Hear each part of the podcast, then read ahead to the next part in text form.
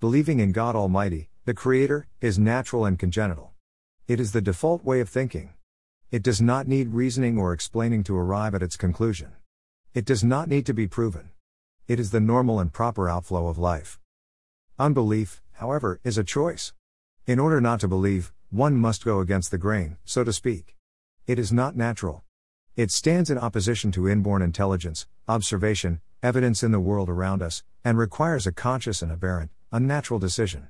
By virtual definition, it is rebellion, rejection, and pride rebellion because it is a choice to deny the natural and created order, rejection because it defies truth, and pride because it presumes to know more or better than the one who designed and brought everything into being and is sovereign. Let us delve into this for a moment so that we can see the truth and objectivity, rather than opinion and subjectivity, of that statement. My purpose here is not to win an argument, nor is it to push a worldview. It is to take information that we have at hand and pursue it thoughtfully, honestly, and rationally to arrive at a conclusion. To believe in the existence, authority, and sovereignty of God from the previous and opposing viewpoint of an atheist, agnostic, or otherwise professing unbeliever, is to return one to his prior and proper state, to his or her default and manufacturer's settings, or to reboot his or her mind and return it to the way it was originally made. In other words, it takes a purposeful and intentional act on the part of the person who claims unbelief to arrive at that mindset. It is not a result of passivity, or mental coercion, but, rather, activity. One does not arrive at atheism, secular humanism, relativism, or any other non God centered order of thought, speech, or action without a deliberate, self willed choice. To use a word picture or a practical, real world example to illustrate this point, Think of it this way. You may see a person with blue, green, or purple hair. He or she, for whatever reason, decided they didn't like their own hair color. He or she then decided they would go somewhere to have it dyed, or to do it themselves at home. We know from history, science, and several thousands of years of observation that these alternate hair colors are not the product of our DNA coding, nor are they the way any of us looks, according to nature, as we come out of the womb and grow and develop. It is a result of being unhappy, displeased or otherwise discontent with the normal and good created order. We must make a conscious selection and then act upon it. Further, we must continue to make that sentient and premeditated choice to maintain that hue of our hair. If not, as it grows, our given hair color will resurface and take over. That's innate. It's the norm and standard. It's suitable and appropriate and fitting. This process of inclining the mind to the abnormal and the antithetical on an ongoing basis becomes a type of stronghold an almost inaccessible place to enter and to correct. It has a subtle way of perpetrating our psyches with a varied combination of half truths, deceptions, and full blown lies which we want to believe because, among other things, it convinces us that we need things that falsely promise to please and satisfy, yet are very short lived, and always come with a price that outweighs the value we place on these initial desires. Sooner or later, we find our minds and hearts conforming to ideas that were once foreign to us that we should have rejected, but continue to entertain. Our souls get indoctrinated, recalibrated, and alienated from what we know to be true and right. Many times, emotional pain drives us to try to make sense of the cause of a horrible experience.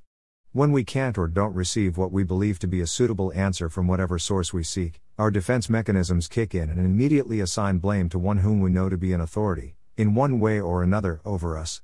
Why? Because we believe that person or being has the power to keep it from happening. This is a very common occurrence. Blame gives us temporal and false satisfaction in that it deceptively alleviates our pain, convinces us we are not to blame for the action, if we truly are, and excuses our responsibility and accountability in the process.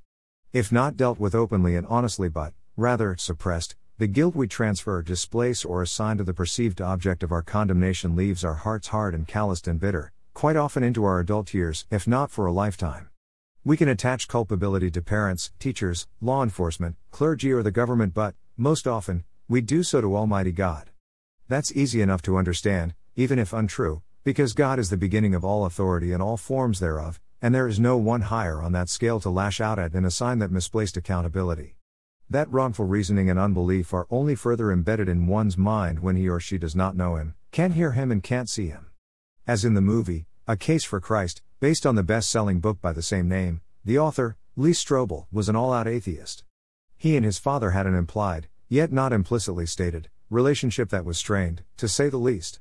This seems to have led Lee to fully embrace a staunch, unbelieving worldview, and it does seem to lend some credence to what I have heard many times before true or false. You can decide that for yourselves if this is part of your experience, and that is that one's view of authority and God the Father is clouded by the relationship one has had with one's earthly father. For instance, your father is head of the household, and our Heavenly Father is head over all of mankind and creation. Your father provides safety and protection from harm, that is not self inflicted, and our Father above is a refuge, a sanctuary, a stronghold, and a shield and buckler to those who obey and do not reject Him. Our earthly fathers are to provide for us in terms of food, shelter, and clothing. Our divine designer and Father gives us these things and many more freely because He loves us unconditionally. In the Garden of Eden, after Adam and Eve sinned and were ashamed because of their nakedness, our Heavenly Father provided for them by making coverings of animal skins. Eden was full of trees and vegetation for food. They lacked nothing. And they were able to build shelters slash homes from the materials the Lord gave them in nature. So whether you have a knowledge of these things from the Word of God or not, it is understandable to see where you, especially if you don't know how good, loving, faithful, and steadfast the Eternal Father is, might make a parallel in your heart between your father and the Father. Then, you or others might very well attribute the traits of your natural father, whom you can see, onto and over the personality and character of your supernatural father, whom you can't see. In another place in Mr. Strobel's intriguing film, he sets out on a two year journalistic and investigative quest to disprove the claims of the Bible and to prove that his unbelief and atheism are warranted. In one particular scene in exchange with one of the many experts, both for and against Christianity, he has spoken with at length. The person he is interviewing poses Lee what is a perfectly apt and logical question which, quite frankly, gets absolutely straight to the heart of the matter without animosity or arrogance. He asks, At what point is all the evidence enough? By this, he means to express that with all of Mr. Strobel's, and perhaps your, prejudicial feelings, with all the research he has done, with all of the unanticipated answers he has found, with all of the historical and archaeological proof others have unearthed and placed before him, when does he finally realize and acknowledge the truth of everything and submit, rather than to stubbornly, emotionally, and defiantly persist, to the claims he has worked so diligently, yet vainly to counter? Absolutely, a fantastic and common sense thing to ask. What prompts this gentleman to ask this question is that, after speaking to Strobel and hearing his comments, and understanding what doubts and prejudices underlie his inquiries, and knowing from their exchange as well as those of many others Lee has had prior to this one, including documented testimonies, verified medical reports, historical proofs, and archaeological discoveries, a plethora of evidence from many sources across a wide human spectrum, virtually all of which are secular, there comes a point where you have to ultimately ask yourself Is my unbelief more reliable than the information and knowledge I have accumulated to the contrary? If you answer yes, where does the authority of the source of your unbelief come from and is it correct? If you answer no, then your persistence in cynicism, incredulity, distrust, and dubiety are unfounded. What then? You are left with only two choices.